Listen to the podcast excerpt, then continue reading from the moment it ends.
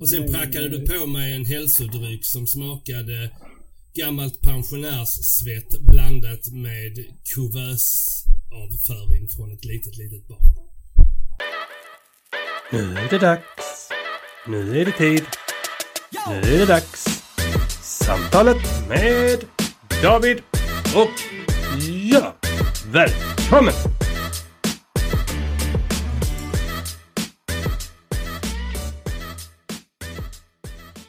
Hallå David!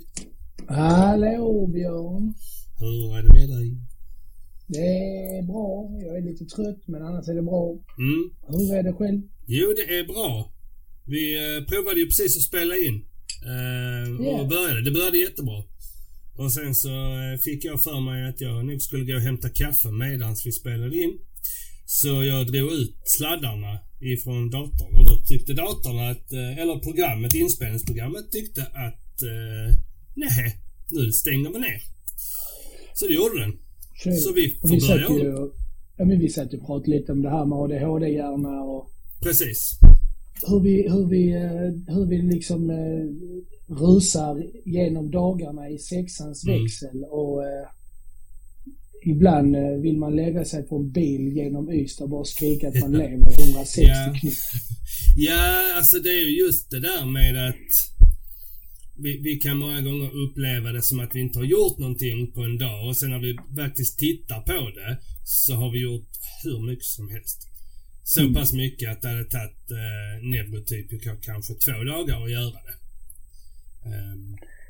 Men det är också det som gör att vi, och tillsammans med att vi har lätt att bli distraherade, att vi glömmer saker och för att vi, innan vi klarar med en grej så är vi vidare på nästa.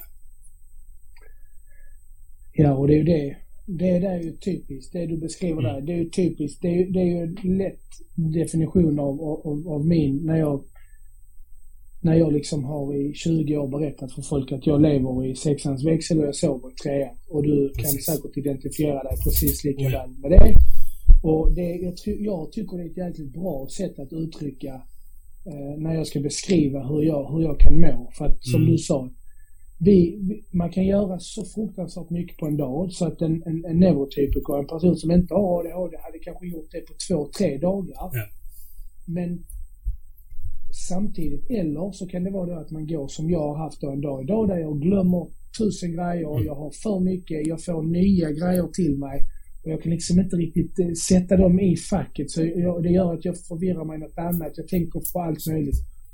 Och det gör att man gör av med så jäkla mycket energi och det är ju så typiskt att vi kan inte disponera energin på samma sätt utan jag lever i sexans växel. Det betyder att vi går på högsta växel hela tiden.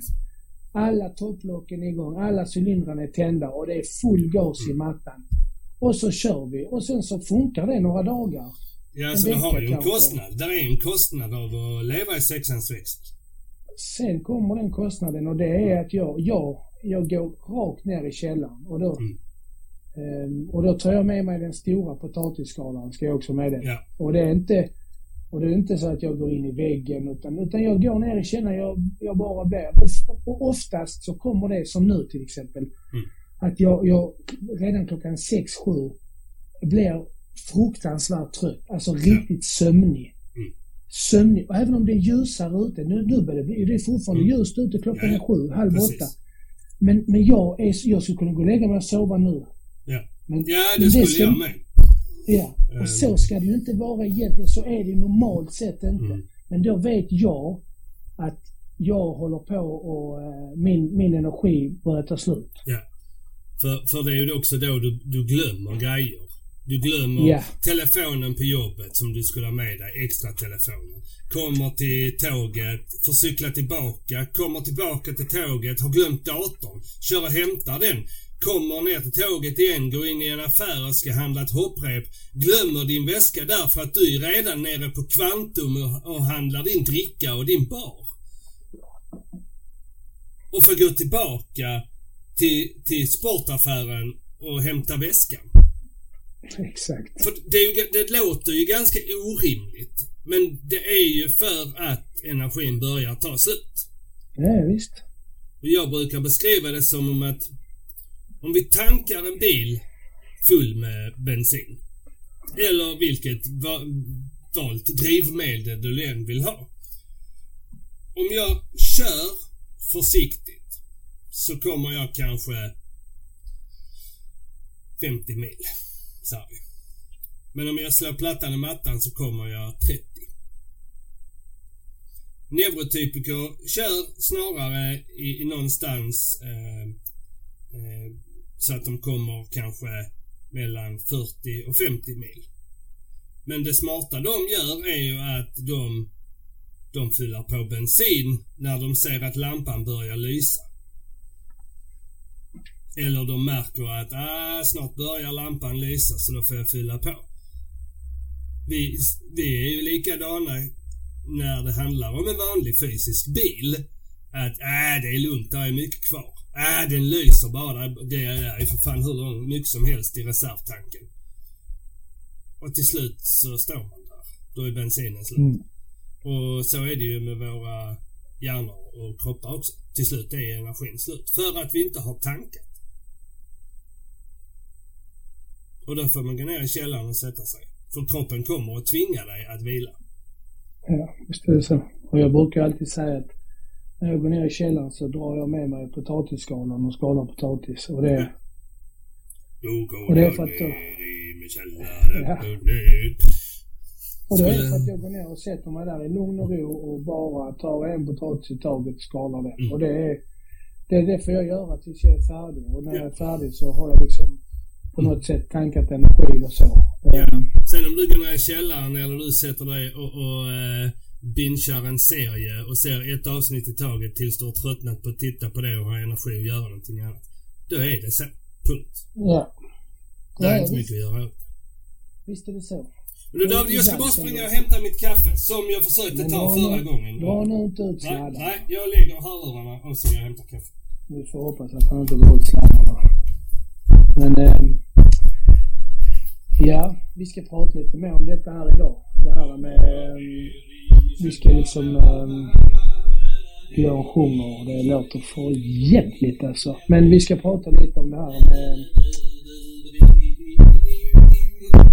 vi ska ha lite föreläsningar och då ska vi prata lite om det med våra svårigheter och andra svårigheter och vad som är typiskt när man har svårigheter och hur det kan se ut i olika skepnader och former. Ja, nu är Björn tillbaka. Hallå! Jag är tillbaka. Ja. Han var i köket och hämtade en flabb kaffe. Ja, det är faktiskt kanske 3 flabbar i den munnen. Ingen kaga? Nej, ingen kaga. Alltså, Frufjällans mamma, jag träffade henne för första gången i fredags. Ja. Och hon bjöd på en kaka som hon gör. Som är en mandelbotten.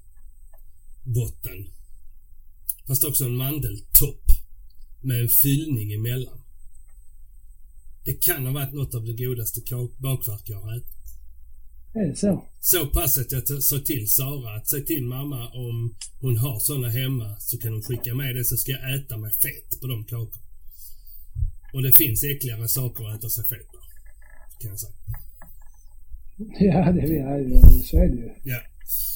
Men du, vi hade ju en trevlig session i lördags. Du och jag och våra respektive och hund och barn och allt annat. Allt annat, ja. Ni var ju hemma hos oss och precis. Hälsade på och käkade lite. Ja, alltså folk som hör detta bör ju då veta att innan lördag så hade jag och David träffats 2 gånger. Stämmer. Ja. Men vi pratar i telefon varje dag. Så det är som vi har känt varandra i 10 år. Ja, och det är lite klassisk ADHD att har man träffat någon och man känner att det klickar och det har gått 10 minuter så är man bästa kompisar. Yes. Så är det. Så att, nej men det var, jag hade mycket trevligt. Vi käkade ju tacos och godis och choklad och du bjöd på sån här äcklig Pepsi. För att du hade glömt att jag dricker Cola Zero.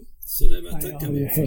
Ja. Och vill ni tävla så gå in på detta avsnittets tjofräsbild på Instagram och skriv i kommentarerna om ni gillar Pepsi eller Cola Zero eller Pepsi Max eller vad det är. Så ska vi se. Jag hoppas ju att Cola Zero vinner. Ja, och jag hade ju sagt till Marie, hon var och handlade på fredagen. Jag bara, ja men köp nu mer Pepsi Max. För Björn dricker också Pepsi Max. Jag visste att det var Cola Zero, men jag glömde det. Ja. Och sen så bara hade 9 liter Pepsi Max. Och så kommer du bara, ja det är Cola Zero. Jag tänkte, fan också, ska jag behöva köra? Alltså jag vill dra till Lidl. Det är ju inte värre än så. Nej. Jag drack bara, ja, 2 glas. Jo det. Jag dog inte. För övrigt är ju Pepsi Max livets dryck. Alltså det svarta guldet. Nej, det är ju Cola Zero. Det är ju 47 000 gånger bättre. Ja. Och sen prackade du på mig en hälsodryck som smakade gammalt pensionärssvett blandat med kuvösavföring från ett litet barn. Och då pratade jag som... rödbetsshot med ingefära. Ja, nej, det var inte den jag refererade till. Det var den andra svarta blåsburken. Du fick den där FITAID. Han fick FITAID. Tack FITAID för att ni har gjort den äckligaste drycken. En återhämtningsdricka från USA. FITAID med kreatin i. Ja, den smakar... Tänk er att man samlar upp all sin fotsvett från ett helt år. Och sen så låter man en gammal, kraftigt överviktig man bära den här fotsvetten emellan sina valkar i ungefär 4,5 år. Och sen smaksätter man det med varm lava ifrån någon vulkan någonstans och slänger i lite sötningsmedel. Där har vi den. Och jag undrar så, FITAID, om ni hör detta, hur tänkte ni? Ja, jag vet inte. Det är kanske därför... de skänker bort dem. Det är kanske därför jag hade ett flak. Och jag uppskattar att du bara så här, nej, det är så skitäckliga. Du Björn! Jag ska vara lite snäll, här har du lite drickor, varsågod. Ja, fan vad nice. Och när jag sa till dig så här, de drickorna, de kan du få tillbaka. Jaha, ja det var ju därför du fick dem. För att de var ju varväl. Ja, så är det, det är ingen höjdare. Nej, alltså, och det är ju bara, det ska vi ju säga. Vi båda två tycker ju att det bara är just den recovery svarta. De andra FITAID, de klassiska, är ju bra. Ja, de är jättegoda. Ja. Jag vet inte att indisk kopiss hade nog varit bättre än den svarta. Fermenterad hästmjölk hade varit godare. Ja, hingstmjölk. Ja, precis. Det var ingen hit den. Fy. Nej, men det var en mycket trevlig lördags. Ja, ni hade ju köpt blandgodis och grejer. Jag satt och grävde i skålen. Ja, det var hur trevligt som helst. Ja, mitt autistiska jag äter ju bara salta potatischips. Och det var andra sorter. Ja, det var ju Maries favorit av salt och vinägerchips. Ja, det bränner ju i truten bara. Alltså det smakar ju som man får det är som att äta en citron samtidigt. Ja, alltså det är lite som att få en high five med en stol i ansiktet. Ja, typ. Ja, de är inte goda, men jag köper dem. Systemet säljer dem. Systemet säljer dem, men det är ju uträknat och får man ju ha dem för sig själv. Exakt. Ja, men stora grabben gillar väl dem också, va? Han gillar också dem. Ja. Lilla grabben gillar. Ja. Nej, men han var ju jättestor. Han äter 2 sådana, sen har han helt uppfrätt i gummen och får vara hemma från skolan 2 veckor. Ja, det går inte. Nej, vi hade supertrevligt. Ett par timmar där med tacos och härliga samtal. Mycket skratt. Ja, verkligen. Ja, men det är roligt så som det ska vara. Mm, precis. Jag tänker att det kommer bli mycket av detta här i sommar. Jag tänker då får vi passa på att spela lite samtal och sånt. Men vi har ju faktiskt jäkligt mycket skoj på gång. Ja, det har vi. Och det är kanske det som är dagens, ska genomsyra dagens, lite dag det vi ska prata om nu. Berätta lite om detta. Exakt. Vi har ju till exempel bokat en lokal i Malmö den 26 april klockan 19.00. 26 april, en onsdag, visst? Exakt. Då äntrar David Borgstrand och Björn Wikström en scen i Malmö och ska hålla hov en timme eller två. Alltså en gratis och öppen föreläsning som heter Håll mitt kaffe medan jag utvecklar psykisk ohälsa. Och det ska bli så jäkla roligt. Och till detta ska vi tillägga att vi har ju redan börjat posta ut den här bättre affischen, affischen på Instagram och Facebook och så. Ja, och vi har gjort ett event på Facebook. Och där finns en QR-kod. Exakt. Och den QR-koden scannar man och där kan man regga sig eller anmäla sig. Mm. Ja, och det kan man ju även göra på Facebook-sidan. Ja. Allt är kostnadsfritt. All information finns både på eventet på Facebook och om man scannar QR-koden. Och då bara öppnar man sin mobilkamera. Öppna mobilkameran, rikta den emot QR-koden och så kommer det, telefonen att säga: vill du öppna den här sidan i din webbläsare? Ja, det vill jag. Jättegärna. Och där kan man fylla i, där får man fylla i namn och telefonnummer och mailadress och hur många man är som kommer. Ja. Och vi vill ju såklart se så många vi bara kan där. Och, ja, absolut. Och vi vill se så många som möjligt där av alla anledningar. Ja.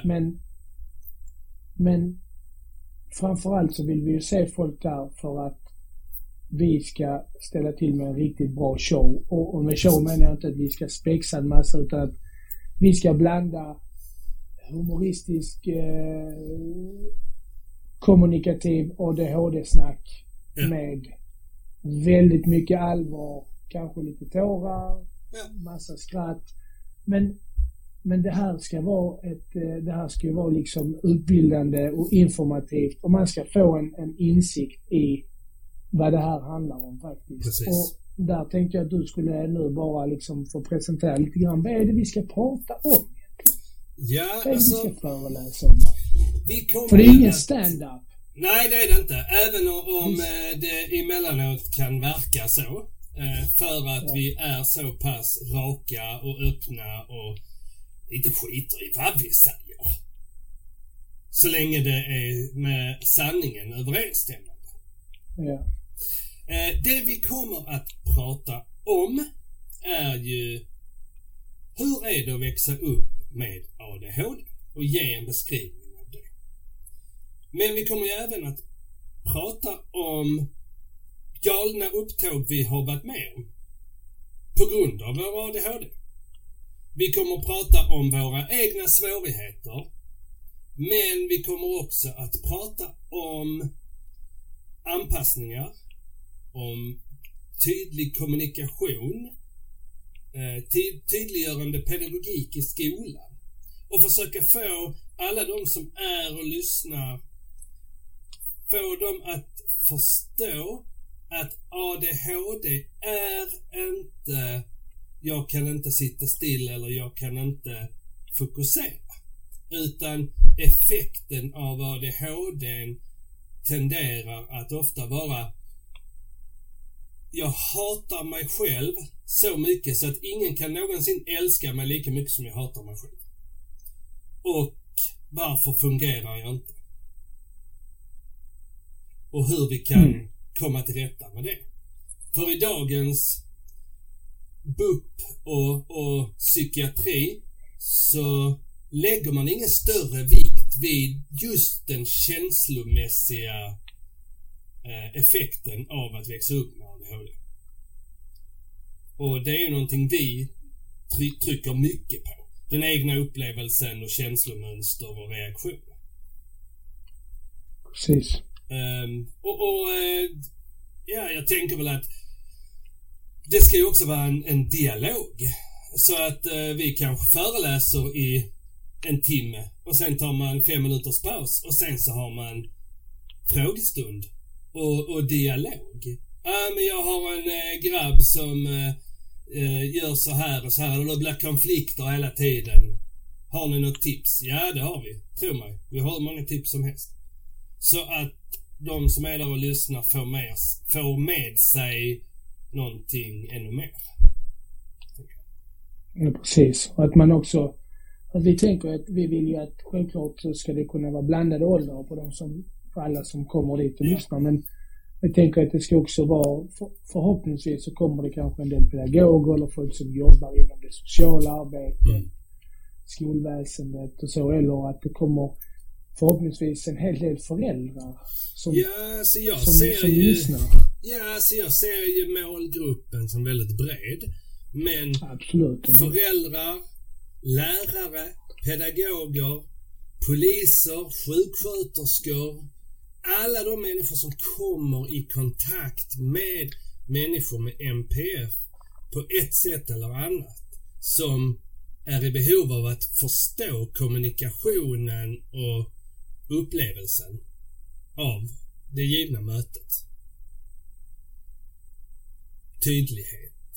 Hur kan vi planera tydlighet? Hur kan vi kommunicera tydlighet och trygghet? Hur många gånger behöver jag fråga liksom, är du med nu? Förstår du vad du ska göra? Hur många steg har vi brutit ner i? Mm. Och där kommer vi ju ta upp mot skolan. Till exempel de 10 frågorna som bör ställas inför varje lektion. Som hjälper alla, som är då tydliggörande pedagogik. Som även funkar väldigt, väldigt bra hemma. Precis, och sen så är det ju faktiskt så att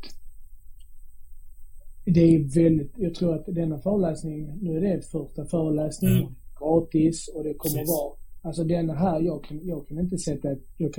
skulle inte kunna sätta ett pris på denna föreläsning, för denna föreläsningen är värd hur mycket som helst. Ja, men precis. Det spelar ingen roll om man har någon i sin omgivning som har någon form av NPF eller inte. Och att är man förälder till ett neurotypiskt barn som inte har någon form av NPF överhuvudtaget, så kommer det fortfarande uppstå konflikter. Det kommer fortfarande komma de stunderna där mitt barn hamnar i affekt, där jag hamnar i affekt. Där jag inte vet hur jag ska göra, där jag behöver vara tydlig i mitt föräldraskap, där jag kommer att tvila på mitt föräldraskap. Precis. Där jag kommer behöva stöd och råd och strategier. Och de strategierna som vi kommer att prata om och de tipsen vi kommer att ge och det vi kommer att prata om, det tydliga, det gäller ju alla egentligen.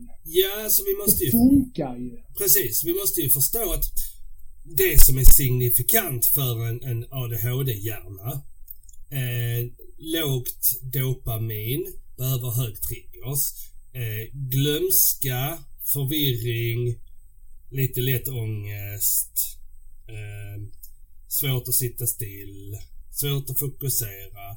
Det är ju någonting som alla, speciellt pojkar långt upp i tonåren, dras med fast de inte har ADHD.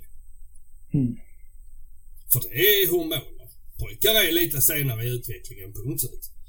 Men har man då en ADHD och man misslyckas hela tiden och de interna processerna bygger en självbild på de misslyckandena, så har vi också mycket större risk för att utveckla psykisk ohälsa. Väldigt många med NPF utvecklar ju en psykisk ohälsa. Jag tror att om man har ADHD bara, så om jag nu minns rätt, så ökar risken för självmord eller självmordsförsök med typ så här 800%. Men har du en ADHD och en autism, så löper du 1150% högre risk för det. Och det är ju i jämförelse med dina neurotypiska klasskamrater till exempel. Ja. För att världen blir ogreppbar. Vi förstår inte varför känner jag så här. Varför kan jag inte förstå när de skämtar? Varför kan jag inte hänga med? Varför är jag svårt med kompisar? Och allt det ligger ju som en belastning. Och får vi inte en förklaring på det så skuldbelägger vi oss själva. Mm. Så det här kommer att bli riktigt bra. Och som sagt, 26 april klockan 19.00 19 till 20.30 cirka. Ja. På garaget. På garaget på Lönnvartan. Precis. Sidan om Arena 305 heter det, va? Eller? Sidan om Arena 305 som ligger precis i anslutning till Sofielundsskolan. Precis. Eller Sofielunds Folkets Hus heter det. Ja. Sofielunds Folkets Hus. Ja. Och om man skannar den här QR-koden så finns där även en karta, om jag inte missminner mig. Det är jättelätt att hitta så. Ja. Och där finns bra med parkeringar inne på Sofielunds området där. Precis. Men 26 april klockan 19.00. Vi ska försöka pusha detta så mycket vi bara kan här nu. Och hjälp gärna till ni som lyssnar och som tycker att det här skulle kunna vara en bra idé. Jag vet att vi har många som jobbar inom de olika områdena vi har angivit. Och hjälp till att försöka sprida detta. Och det gör ju också att vi blir motiverade till att fortsätta vårt arbete och göra det här ännu mer. För att vi har andra föreläsningar på gång också. Vi har något skolmöte som kommer snart och vi ska träffa lite rektorer och elevhälsoteam och så. Förhoppningsvis kanske föreläsa lite på skolor. Ja, och vi har ett företag i Stockholm, ett stödföretag som vill förmodligen ha upp oss och föreläsa för deras arbetsledare för att de har en del NPF-människor som jobbar hos dem. Ja. För att de ska få förståelse och kunskap om olikheter och hur vi kan jobba bättre. Precis. Och det innebär ju också att är det någon som känner någon eller som jobbar på ett företag och det skulle finnas ett utrymme för det om man skulle vilja ha dit oss och föreläsa så hör av er liksom. Och för detta är ju någonstans, alltså podden är ju det här samtalet mellan oss är ju det vi ska bygga grunden på. Precis. Och vi vill ju försöka bli ännu bättre på att leverera samtal kanske en gång i veckan så att det blir konsekvent och det blir kontinuerliga samtal som kommer ut hela tiden där vi tar upp adekvata ämnen och ämnen som berör inte bara oss men berör alla. Men föreläsningarna blir ju liksom en förlängd arm av det vi gör här. Oh ja. Och det blir kanske liksom en sammanfattning av vissa samtal vi har pratat om här och folk får liksom ett ansikte på vem vi är också förutom Instagram och Facebook och så. Så att, jag ser fram emot med stort hopp och glädje. Och är det någon där ute som är sugen på att filma och dokumentera föreläsningen så hör av er. Ni kan gå in på Instagram och skriva meddelanden där. Vi behöver mer videomaterial och vi tänkte att vi skulle försöka få ihop någonting som vi kan använda i efterhand. Givetvis så skriver vi vem som har filmat och fotat och så.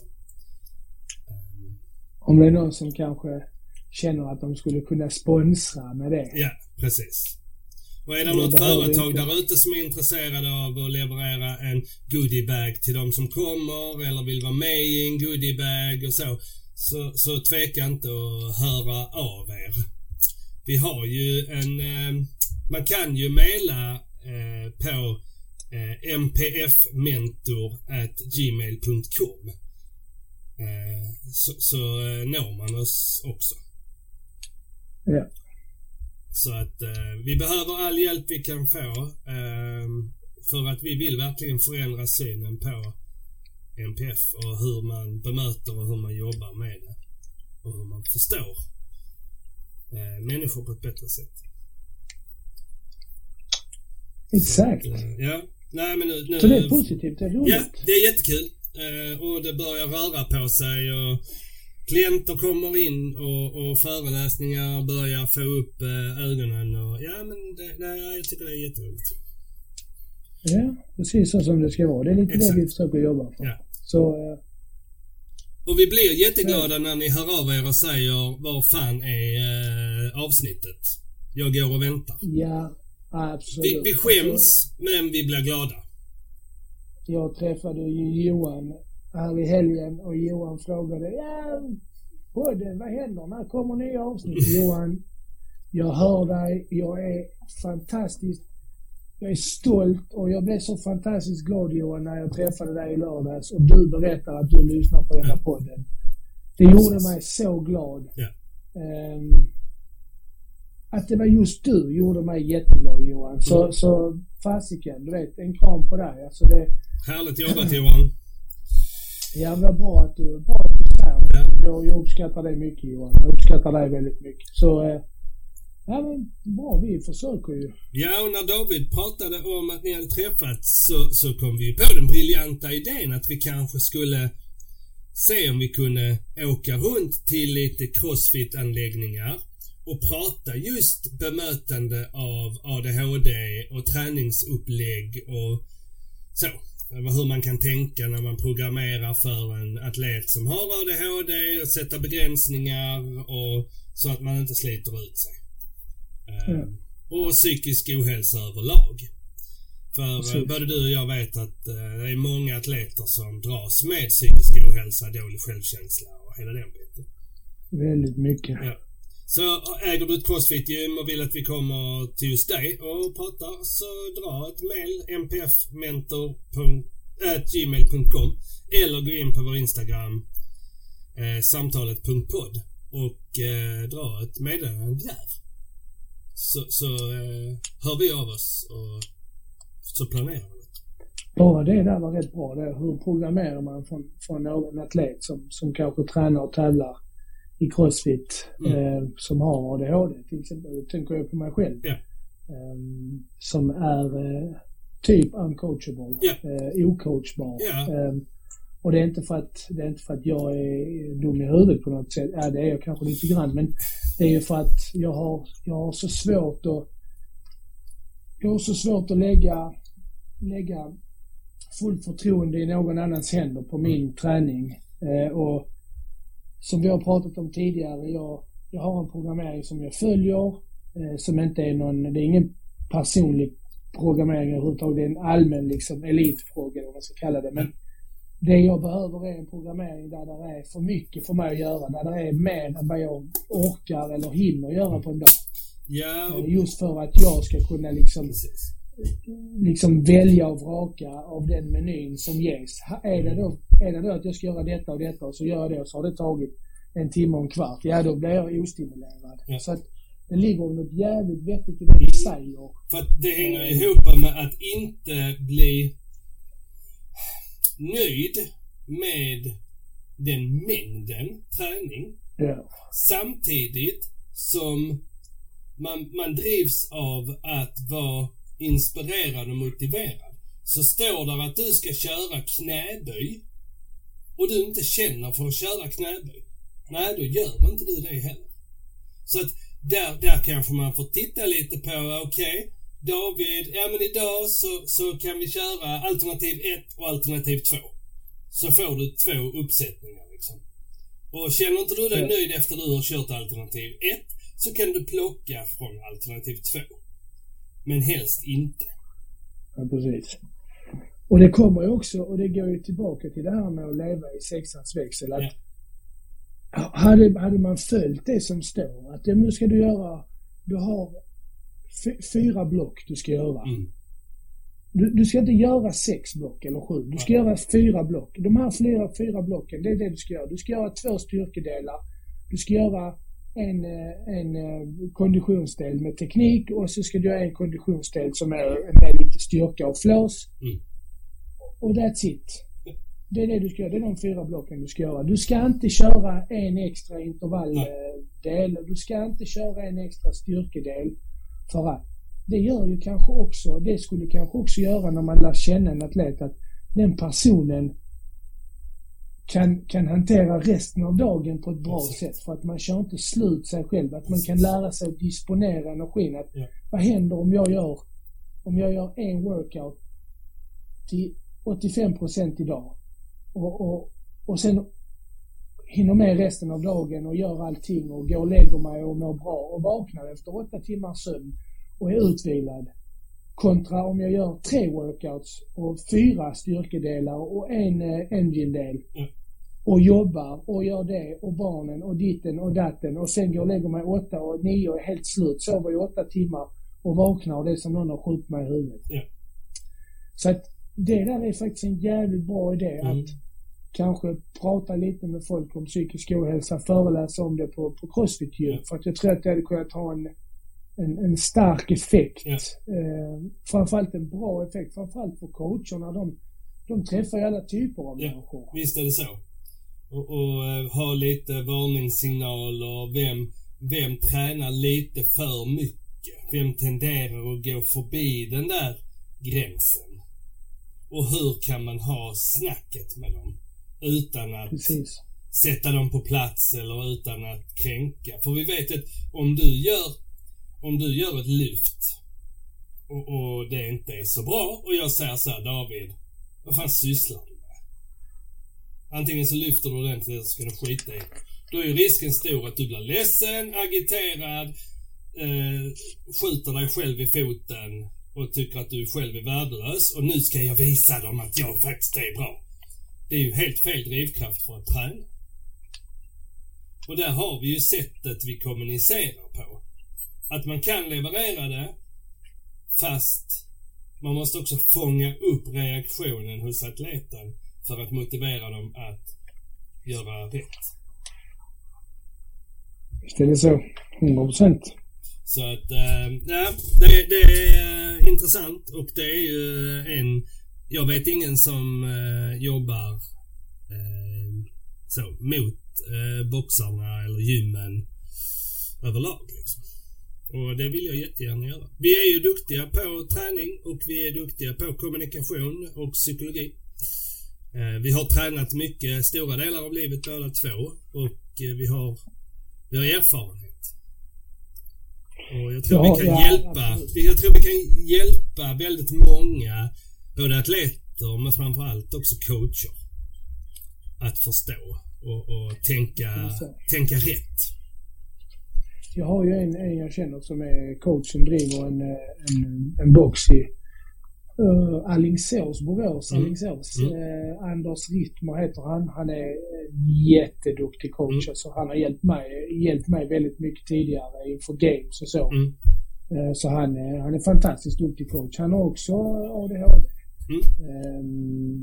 Och han har ju jättemånga, han har ju många individuella atleter, han har ju allmänna proggar och så han har ju en stor bas med folk som han proggar. Han insåg att jag var uncoachable. Men jag tror att där handlade mycket om att han och jag går ihop jättebra som personer.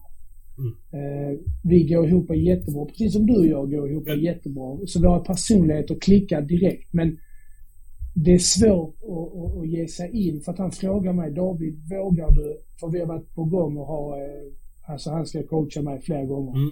David, kan du låta mig? Kan du lägga din träning i mina händer? Inte helt. Nej, men du måste lägga den helt i mina händer. Det kan jag inte.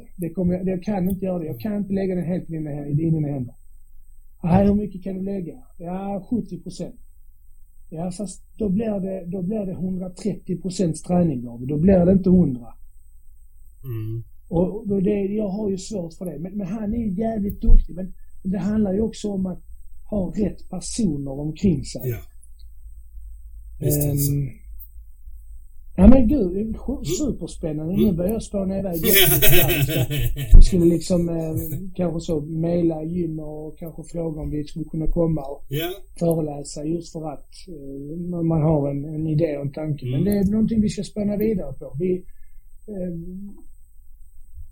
Jag ska säga så här, det är också typiskt en ADHD-hjärna, att man kläcker idéer, framförallt min hjärna. Jag kläcker idéer, jag får nya idéer och jag, du vet, så börjar bygga på dem, men jag har 15-20 sådana idéer i huvudet, men det blir aldrig någonting av. Nej.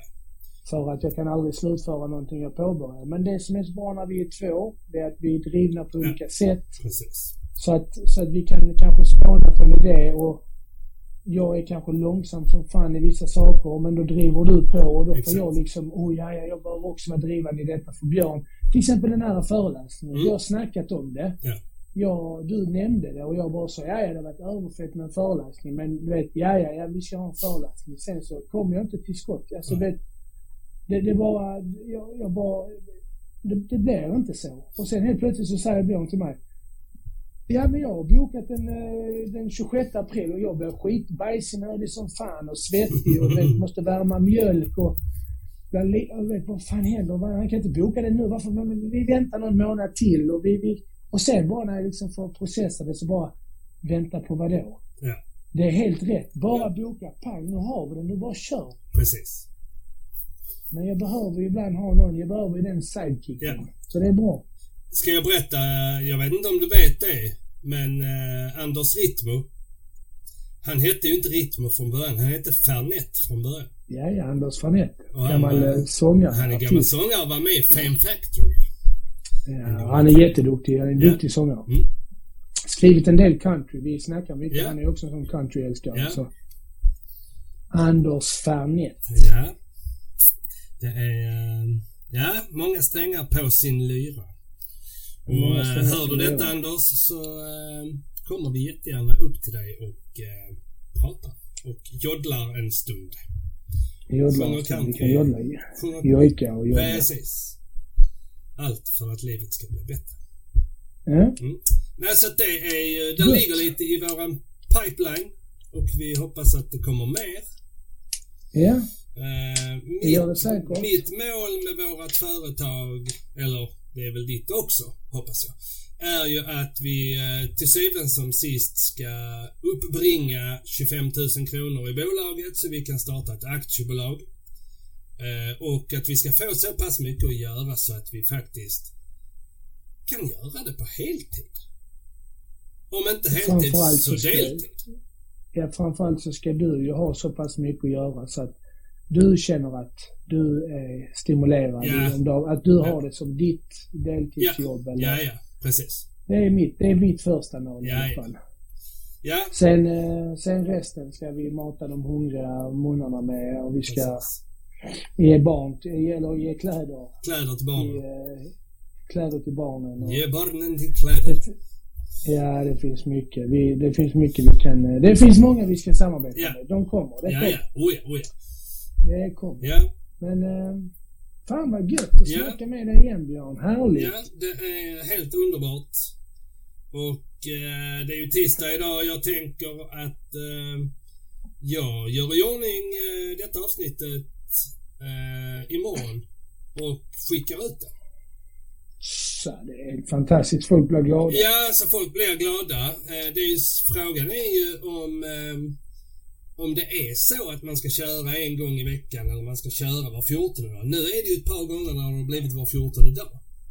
Ja. Och det är ju baserat...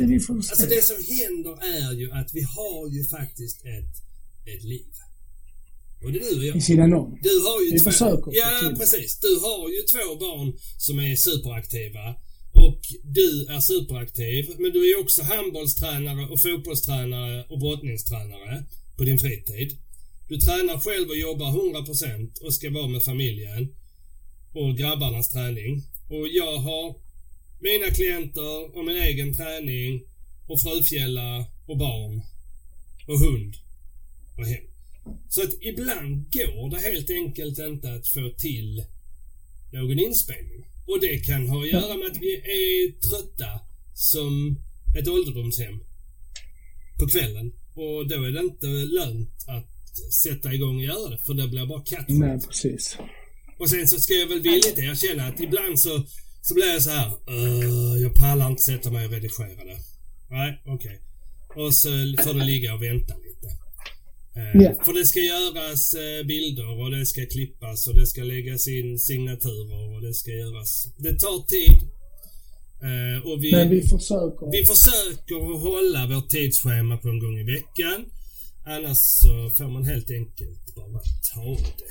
Att prenumerera inne på poddspelarna, typ Spotify eller på Acast eller på iTunes podd, eller podcast heter den väl då. Prenumerera, tryck på den där lilla klockan på vår sida, så att du får notifikation när det kommer ett nytt avsnitt. Så får man ju liksom en notis om att nu har idioterna släppt ett nytt avsnitt. För 1 och 3 så drar vi till med 3 avsnitt på en vecka, det vet man inte. Och då har du ju... vet man inte det. Nej, för vi har ju ändå ADHD. Ja, precis. så att det kan ta 2 veckor, 3 veckor emellan. Men sen 1 och 3 så bara levererar vi 7 avsnitt på en vecka. För att hinna ikapp vår egen hjärna. Så in och gilla, prenumerera, dela med er om ni har vänner, kompisar, familj, släktingar som ni tror skulle gilla podden. Häng med oss på Instagram, på Facebook. Facebookgruppen heter ju samtalet.podd. Och där är alla välkomna. Instagram samtalet.podd. Och vill ni mejla så gör ni det enklast på NPF, alltså Niklas Patrik Fyfan mentor@gmail.com. NPFmentor@gmail.com. Underbart. Ja, jag lägger mejladress och lite adresser i avsnittsbeskrivningen här under, och även då till anmälan till föreläsning. Ja. Snyggt. Tänker jag. Så. Nu går jag ner och kramar på min familj. Då går jag ner i min källare. Ja, men du, jag tycker att du ska hälsa din familj jättemycket och tacka dem för i lördags. Det ska jag göra. Så ser jag fram emot att pratas vid imorgon. Du, det gör vi. Så, och låt nu din app vara uppe så att den laddar upp samtalet. Ja, hur länge ska jag låta den vara uppe? Jag skriver till dig när det är färdigt. Och till nästa gång, ha det bra. Simma lugnt. Puss och kram. Hej. Du har just tagit del av något så unikt som ett öppenhjärtigt samtal mellan två män, David och Björn. Du hittar oss i sociala medier, både på Facebook och Instagram. Instagram söker du på samtalet.podd. Har du några frågor, idéer eller tankar, skriv till oss där. Vi svarar på allt. Tills nästa gång. Puss och kram.